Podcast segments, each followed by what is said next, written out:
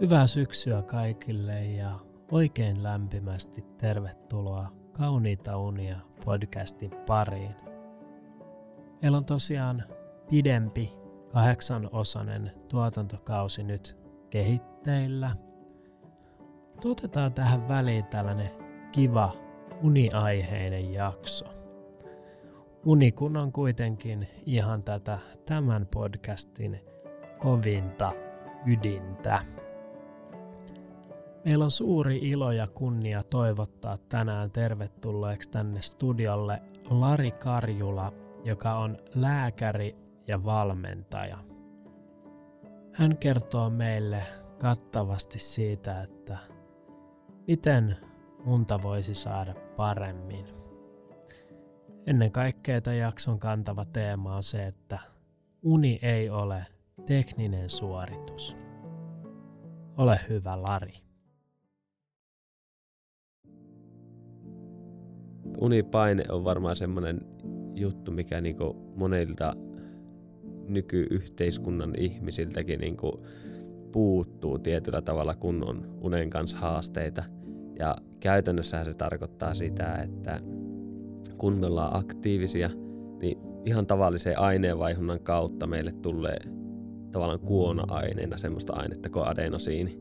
Ja sitten tämä adenosiini, mitä enemmän sitä kertyy, niin sitä voimakkaamman unipaineen se aiheuttaa. Eli niin kuin moni tunnistaa, että jos on ollut päivän retkeilemässä, niin sen jälkeen ramaasee ja uni maistuu. Tai jos on päivää haravoinut pihalla, niin kyllähän silloin niin uni tulee hyvin ja uni maistuu. Monilla semmosillakin, jotka muuten saattaa kärsiä niin kuin uniongelmista. Eli silloin se unipaine on niin voimakas, koska aineenvaihdunta on ollut niin paljon, niin sitä kautta sitten se unen tarve voimistuu. Ja siinä tulee se tietty se sisäinen kello on toinen. Nämä on ehkä kaksi semmoista niin kuin isointa tekijää uneen liittyen. Että on tavallaan se sisäinen kello, minkä saa sekaisin varsinkin, jos vaihtaa aikavyöhykettä. Mutta sitten tämä unipaine, mikä on semmoinen niin kuin ehkä semmoinen, mihin pystyy vaikuttamaan niin kuin päivittäisellä tasolla. Ja siinä mielessä niin kuin sanonkin monesti ihmisille, että vaikka joku myöhäinen liikunta on tosi huono niin kuin unen kannalta, niin se tekee sen, että kuitenkin vaikka jos sanotaan illalla aika myöhäänkin, siis sillä, että kun ei todellakaan aina kannata urheilija vaikka 9 jälkeen, niin puolen tunnin semmoinen niin kuin tosi kevyt ulkoilu, vähän raitista ilmaa ulkona, niin se voi tehdä tosi hyvää. Että se voi saada aikaan sen, että just se unipaine kasvaa. Mutta se on ehkä semmoista teknistä lähestymistä unneen, mikä ei ole välttämättä kuitenkaan se meikänkään suosikki, mutta kyllä mun mielestä sitä kannattaa aina miettiä, että onko se päivä, onko se unipaine mahdollista, tavallaan mahdollistaako se unipaine edes sitä semmoista hyvää unta. Jos mieli ei ole valmis nukkumaan hyviä unia, niin sitten näet niin sanotusti ansaitse hyviä unia. Eli se mieli ei anna sulle sitä hyvää unta. Ja mä niinku käyttänyt tämmöistä vertauskuvaa, että hyvä uni on tavallaan, tai ylipäätään uni on tietyllä tavalla semmoinen pilvi, jota sun pitää puhaltaa oikeaan suuntaan. Ja todennäköisesti vaatii sitä puhaltelua vähän useammasta suunnasta, että sä tunnistat, että mihin suuntaan se olisi lähössä. Ja kuvastaa myös sitä, että uni harvoin on semmoinen niinku teknisesti puristettava suoritus, jolloin saa varmistettua se une, vaan se on enemmän semmoinen niinku lempeästä ja hellävaraisesti kohdeltava juttu, jonka avulla se nytkähtää sinne oikeaan suuntaan. Ja se niinku tarkoittaa sitä, että se niinku mieli alkaa olemaan kypsä sille, että sen mielihän monesti herättää meidät yöllä. Niin tavallaan, että miten se mieli tavallaan saa niinku siihen tilaan, että yöt voi nukkua rauhassa. Ja se on vähän niin kuin, että suurin unettomuuden aiheuttaja on huoli unettomuudesta. Eli se kertoo siitä, että mieli tekee töitä sitä vastaan, että saanko minä nukuttua. Ja se vaatii tietyllä tavalla semmoista tosi, tosi lempeää ja semmoista maltillista lähestymistä. Että vaikka omassa työssä on saanut niin kuin valmennettua tosi vaikeissakin tilanteissa, että on saattanut, että on mennyt vähän pitempäänkin, vähän niin kuin kokonaankin nukkumatta tai parin tunnin yöunilla, niin sitten sen valmennuksen avulla on pystynyt niin kuin auttamaan ihmistä, että se on saanut sen unen ja se on itse asiassa pystynyt nukkumaan jopa sitten semmoisia tosi yhtenäisiä ja aika pitkiäkin unia sitten. Että enkä mä usko, että totta kai mä käyn mun valmennettavien kanssa läpi vaikka unihygieniaan liittyvät jutut tai unipaineeseen liittyvät jutut, mutta kyllä se isoin on, että kun niitä valmennuksia on se 5-6 kertaa, niin se mieli valmistautuu siihen ja mieli alkaa antaa periksi, että okei, että ehkä mä voinkin nukkua ja se stressi lähtee lievittymään. Että näin mä ajattelen, että ei teknistä lähestymistä. Jos miettii univalmennusta, niin mulla on itsellä semmoinen, voisi sanoa, että hyvin, hyvin kokonaisvaltainen lähestymistapa siihen, että mitä mä ajattelen. Ja mä ajattelen, että mun tehtävä valmentajana on niin kuin auttaa mun valmennettavan piirtämään se koko elämän kartta tavallaan niin kuin mahdollisimman hyvin näkyväksi, että se ihminen tulee tietoiseksi niistä asioista, että mitkä häneen vaikuttaa. Ja mä ruukaan lähteä ihan siitä, niin kuin, että tietyllä tavalla sen valmennettavan ehdoilla, että mitä se niin kuin tarvii, mihin hän on valmis, mutta siis sillä, että yleensä mä lähden sillä, että mitä niin kuin elämään kuuluu, mitä asioita. Ihminen saattaa kertoa vaikka työstään tai harrastuksesta, ja siinä yleensä korostuu se, että mikä hänellä on niin kuin pinnalla ja mikä on tärkeää. No sitten mä ruukaan niin kuin kysymysten kautta niin kuin lähestyä just, että no onko perhettä, miten menee niin kuin lasten kanssa, miten menee puolison kanssa tai miten läheisten kanssa, minkälaisia suhteita. Sitten mä yleensä, niin kuin, kun jutellaan siitä, että voi olla vaikka kun tulee ilmi joku stressitekijä tai että joku vastaava, niin sitten mä yleensä lähden syventyy siitä, että no okei, että miksi se reagointi on semmoista, mitä se on. Ja sitten mä itse haluan, että tietyllä tavalla koukataan sitten sieltä ihan sieltä lapsuudesta asti. Että riippuu tosiaan, että miten se valmennus etenee, mutta jossakin vaiheessa käydään sieltä kautta, niin että mistä se ihminen on lähtöisin, mitä sillä on rakentunut sieltä, että meillä tietyllä tavalla kuitenkin kaikki kannetaan sitä niin kuin menneisyyden antamia eväitä koko ajan mukana ja me ei voida kiistää, etteikö ne meihin vaikuttaisi. Ja sitten sieltä niin kuin mun mielestä tosi hyödyllistä hahmottaa, että mitä siellä on tapahtunut, että onko vaikka niin kuin tämmöisiä, jos miettii ylipäätään sen jaksamiseen liittyviä juttuja, että onko rakentunut joku semmoinen tietty työnteon malli vaikka kotoa tai onko tullut joku tietty vaikka semmoinen niin kuin pärjäämisen tarve silloin lapsuudessa tietyissä olosuhteissa tai onko jotenkin kohannut semmoista kohtelua vaikka kouluikäisenä koulussa, mikä sitten saattaa aiheuttaa sen, että se ihminen reagoi tiettyihin juttuihin jollakin tavalla. Mutta se, että mä en halua antaa mitään vastauksia ihmiselle, vaan mä kysyn ja autan häntä niin kuin reflektoimaan sitä, puntaroimaan sitä, että no mitähän mulla on ja tavallaan, että mikä on tavallaan se reppu, mitä mä kannan, että tulisi mahdollisimman tietoiseksi niistä. Eli käydään siellä niinku ihan lapsuudesta, eli tarkastellaan just, että minkälaisia ihmissuhteita siellä on ollut ja sitten yksi, mitä mä aina haluan kaikilta valmennettavilta, se on oikeastaan ihan sama, onko se uni vai mikä on kyseessä, niin mä lähestyn aika samantyyppisesti. Että mä haluan niin tietää, että onko jotakin muuta, mitä ihminen kokee, että on selkeästi vaikuttanut häneen ihmisenä. Onko jotakin semmoisia niin elämän tapahtumia. Siellä voi olla joku siirtyminen jollekin tietylle paikkakunnalle. Siellä voi olla lapsen syntymä, siellä voi olla joku puolison löytyminen tai siellä voi olla joku ero. Tai sitten siellä voi olla joku työpaikkakiusaamistapaus tai koulukiusaamistapaus tai siellä voi olla joku läheisen menettäminen. Tietyllä tavalla siellä on jotakin, monilla ihmisillä on jotakin semmoista niin kuin isoa tapahtumaa, mikä on vaikuttanut ihmisenä siihen, että mikä hänestä on tullut, missä hän on nyt. Ja niitä mä haluan niin kuin auttaa piirtämään näkyväksi ja Se on niin kuin iso osa itse asiassa sitä niin kuin mun tapaa valmentaa, että miten ihminen sitten kykenee nukkumaan. Että ja kyllä se niin kuin ehkä toinen, mikä korostuu, tai toinen näkökulma, mikä korostuu, että sitten mä haluan auttaa valmennettavaa niin kuin myös piirtämään, että miten sinut se on sen nykyisen elämän kanssa. Että sieltä mä puhun identiteetistä, että mä haluan auttaa valmennettavaa kirkastaa se oma identiteetti. Ja jos siellä semmoisissa niin kuin perustavanlaatuisissa jutuissa tulee jotakin ristiriitoja, niin sen on huomannut, että se voi aiheuttaa aika paljonkin pahoinvointia. Se voi näkyä sitten myös uniongelmina. Se voi näkyä vähän muullakin osa-alueella. Mutta se, että mitä paremmin saa kirkastettua sen, että mikä tavalla se oma identiteetti on, ja sitten se, että kuinka hyvin se mätsää sen kanssa, että minkälaista se elämä on nyt. Niin se on ehkä semmoisen, niin ihan jos puhutaan niin suorituskyvyn näkökulmasta, niin mä ajattelin, että se on niin se ideaalitilanne, että tämä on ainutkertainen elämä, niin mun mielestä elämässä ei kannata puristaa, niin kuin, että mennään niin sanotusti kaukana siitä omasta identiteetistä ja mitä järkiä.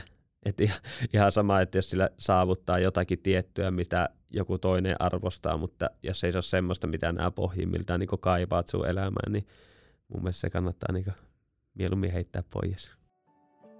Mulle aina niin nukkuminen on ollut helppo juttu.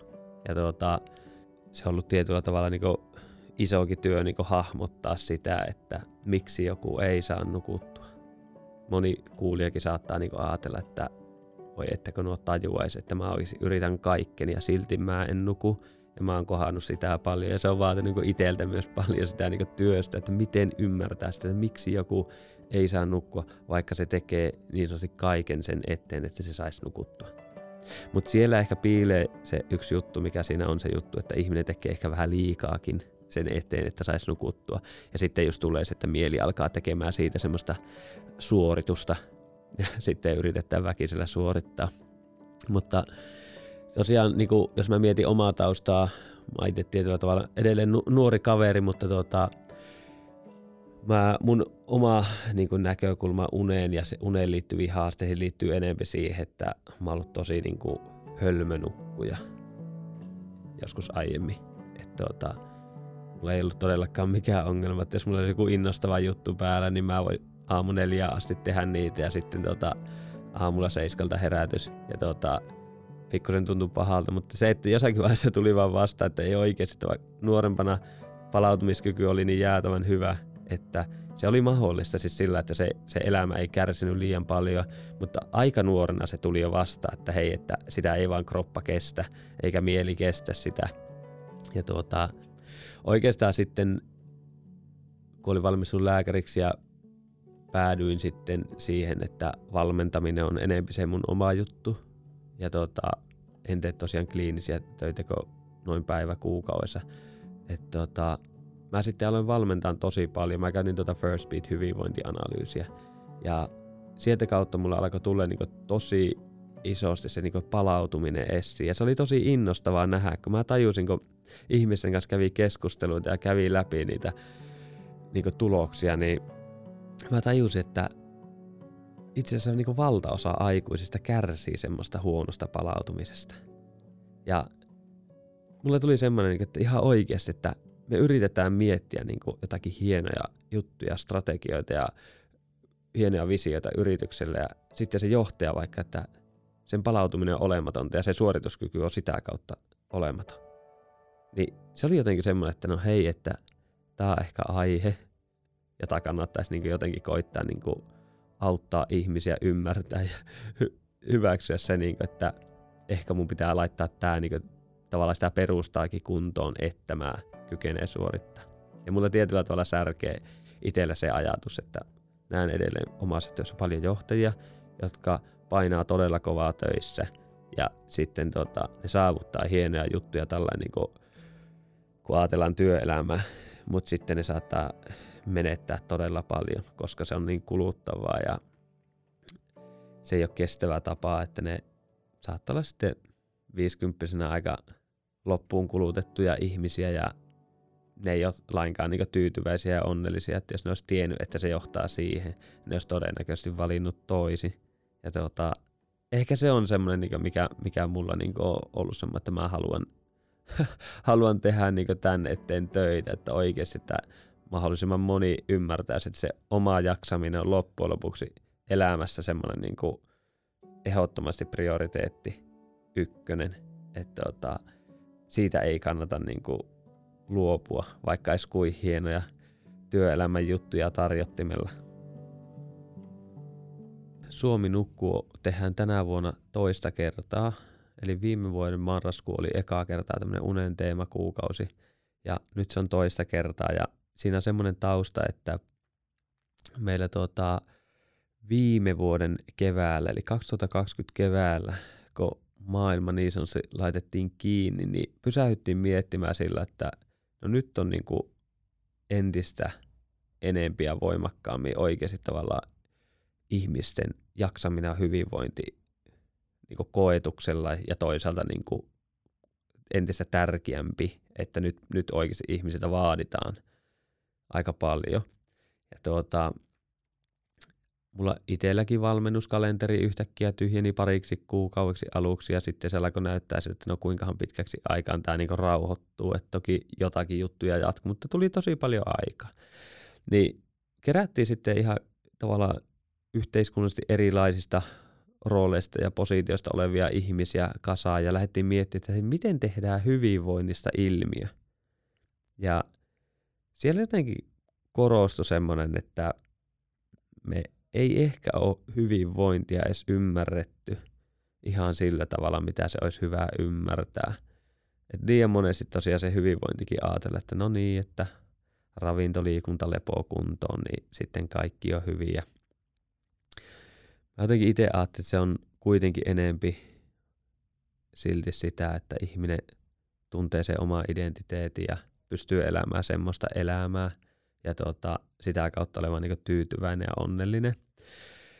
Ja sitten mietitään, että okei, että tehdään jotakin semmoista niin mahdollisimman niin laajasti tavoittavaa, että nämä niin jaksamisen ja hyvinvointiin liittyvät asiat niin olisi oikeasti pinnalla ja ihmiset niin löytäisi itselleen hyviä tapoja elää sitä elämää.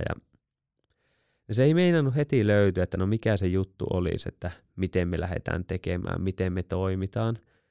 Niin siinä oli oikeastaan, mulla oli ollut just siinä lähiaikoina jonkun verran niin kuin valmennusasiakkaita ja sitten oli vielä joku lääkärikollega konsultoinut, että hei miten tämmöisessä unettomuustilanteessa, että kun olet paljon siihen uneen perehtynyt, niin tuli semmoisia hienoja niin kuin onnistumisia itsellekin ja mulla tuli tosi semmoinen fiilis, että aika siisti, että jos tämä mun osaaminen voi jotenkin oikeasti auttaa ihmisiä niin radikaalissa jutuissa kuin heidän uni, että kun itsekin tiedän, että kun jos käyn vaikka kerran kuukausi tekemässä yöpäivystykseen sairaalassa ja saa nukuttua vaikka 2 tuntia, niin se on niin suolainen olo kropassa, että tuli semmoinen vautsi, että jos mä voin jotakin auttaa siinä, että se saa nukuttua paremmin, niin mä sitten heitin, että no hei, että pitäisikö meidän tehdä vaikka tämmöinen niin koko valtakunnallinen niin unen teemakuukausi, missä saadaan ihmiset nukkumaan ja palautumaan paremmin. Ja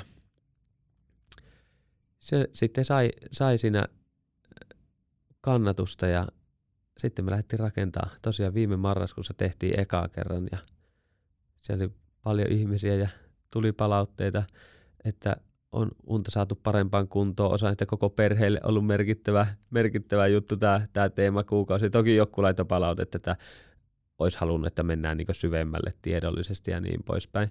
Mutta siinä näkyy varmaan se mun valmennusajattelu, että me ei tarvita periaatteessa tietoa enää yhtään enempää, vaan me tarvitaan sitä, että jokainen tekisi sen matkan siihen, että kykenisi tuntemaan itseä, kykenisi reflektoimaan sitä, että mikä tässä voisi olla taustalla, mitähän mun kannattaisi niin kuin tehdä toisin tai ajatella toisin. Onko mun jossakin ajattelussa jotakin semmoista, mikä niin kuin tietyllä tavalla sairastuttaa ja se semmoinen niin itsereflektiomatka oikeastaan se niin pohjimmiltaan on ja mä tykkäsin sitä mitä tuli palautetta. Tämä oli niin huomattavasti laajempi mitä olisi voinut ajatella, koska tämä on niin täysin maksuton ja kaikille avoin ja mä ymmärrän sitä ihmettelyä just, että no miksi joku tekee tämmöistä, että mä oon itse idealisti ja semmoinen niin kuin maailmanparantaja ja en uskokaan, että se välttämättä on niin järkevää, mutta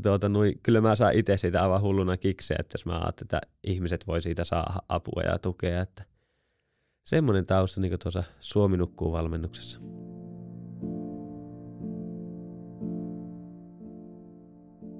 Uni ei ole tekninen suoritus.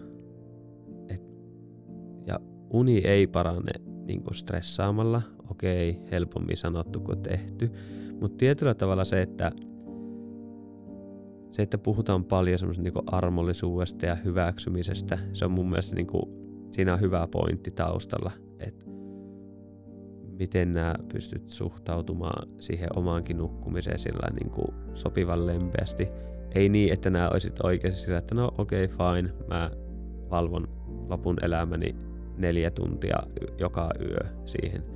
Vaan se, että kun sä alat niin päästään periksi, että okei, mä en jaksa enää tästä stressata, olkoon mitä on, mä kyllä pärjään ja kyllä se joku päivä on parempaa. Niin ehkä se on semmoinen, niin kuin, että jos sitä semmoista mindsettiä pystyy luomaan itselle, että on luottavainen, että okei, kyllä tää, joku päivä tää menee parempaan suuntaan ja tilanne nyt on tämä. Se on varmaan semmoinen yksi juttu. No sitten toiseksi, niin kyllä sitä omaa elämää kannattaa aika rohkeasti tarkastella. Että mikä oikeasti, tunnistaako itse, että joku nakertaa oikeasti elämässä aika paljon tai joku on selkeästi semmoinen, joka virittää mua todella paljon tai muuta. Että olla niille niin tosi rehellinen. Ja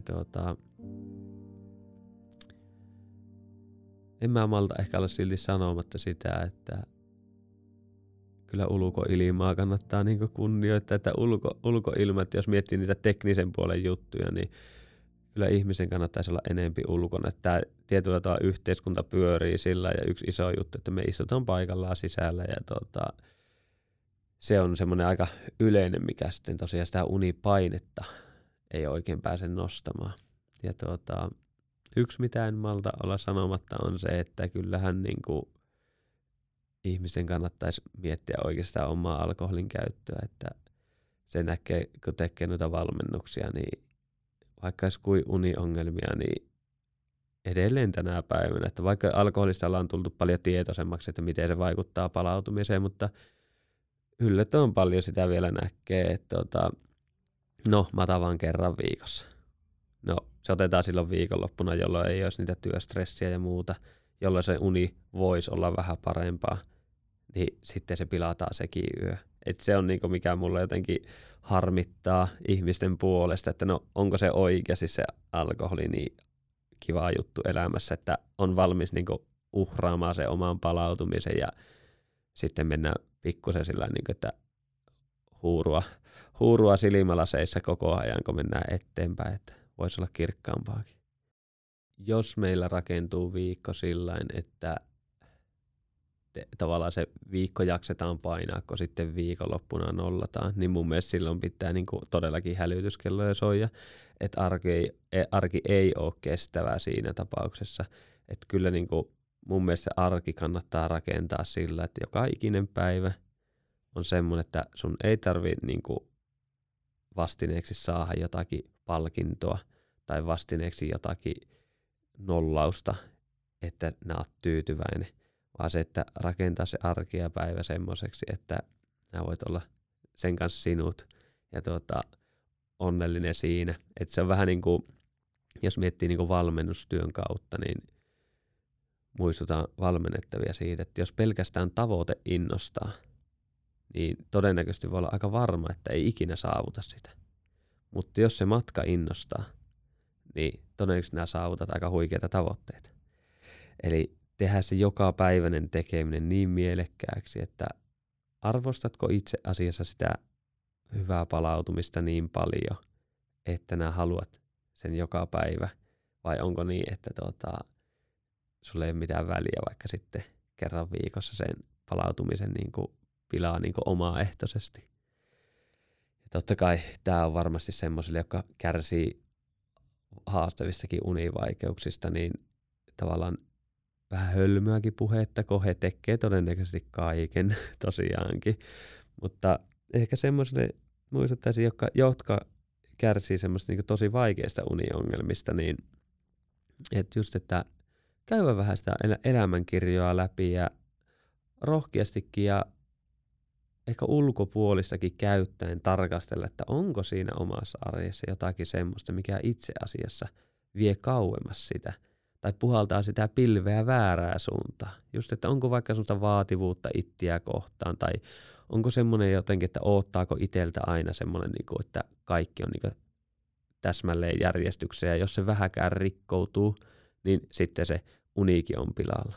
Ja ehkä tähän mä haluan sanoa, että mä todella pahasti vieroksun semmoisia checklistejä, että näin nukut paremmin, koska semmoinen ihminen, joka oikeasti kärsii uniongelmista, niin se todennäköisesti on myös semmoinen tyyppi, joka on ollut tosi huolellinen asioiden suhteen.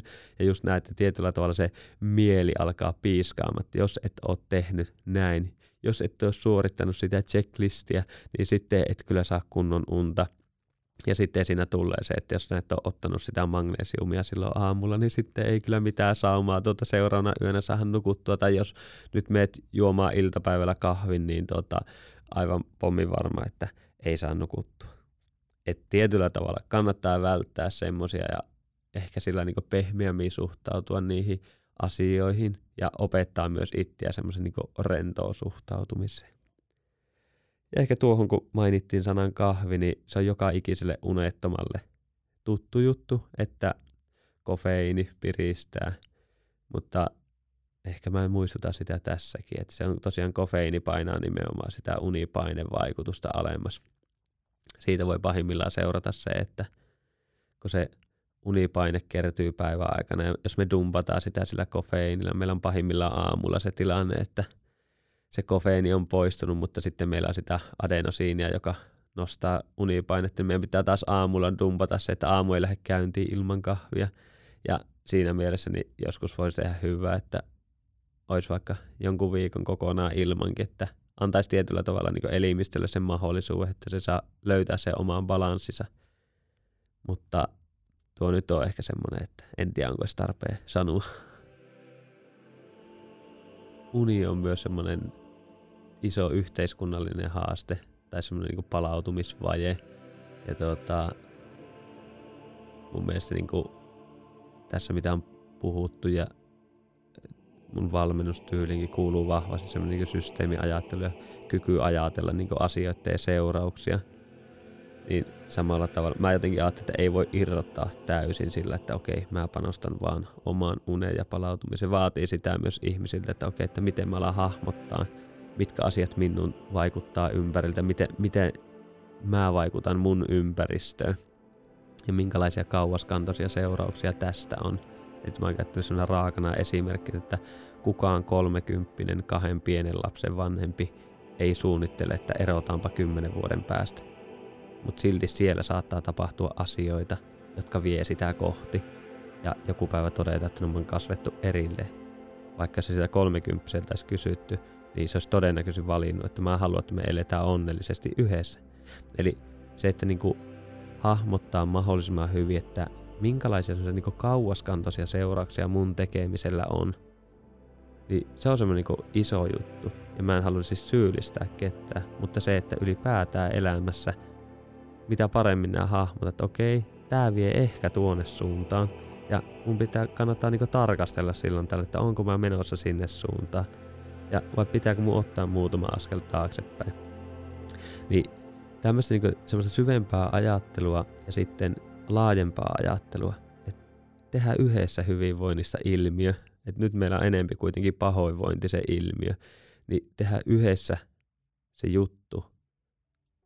Sieltä tulee sitä merkitystä myös jokaisen ihmisen elämään, kun me tehdään se yhdessä, kaikki suomalaiset. Niin se on semmoinen iso, että miten me saadaan itse asiassa kaikki suomalaiset ymmärtämään. Kun meillä on kuitenkin joku kärsii unihäiriöistä, jollakin on vaikeutta nukahtaa, joku heräilee yöllä stressin vuoksi, niin poispäin. Ja sitten meillä on paljon ihmisiä, jotka ei vaan malta palautua, että yhteiskunta pyörii niin kiivaasti. Niin näitä, jos me pystytään yhdessä vaikuttamaan, että hei, nostetaan tämä niinku asia kunnolla pinnalle. Ja mä toivon, että tämä Suomi nukkuu olisi semmoinen paikka, missä ihmiset vois päästä niinku yhteen. Ja sinne on kaikki tervetulleet, että suominukkuu.fi on paikka, missä voi ilmoittautua ja sinne saa kuttua kaikki kaverikki mukaan, että tehdään hyvää yhdessä.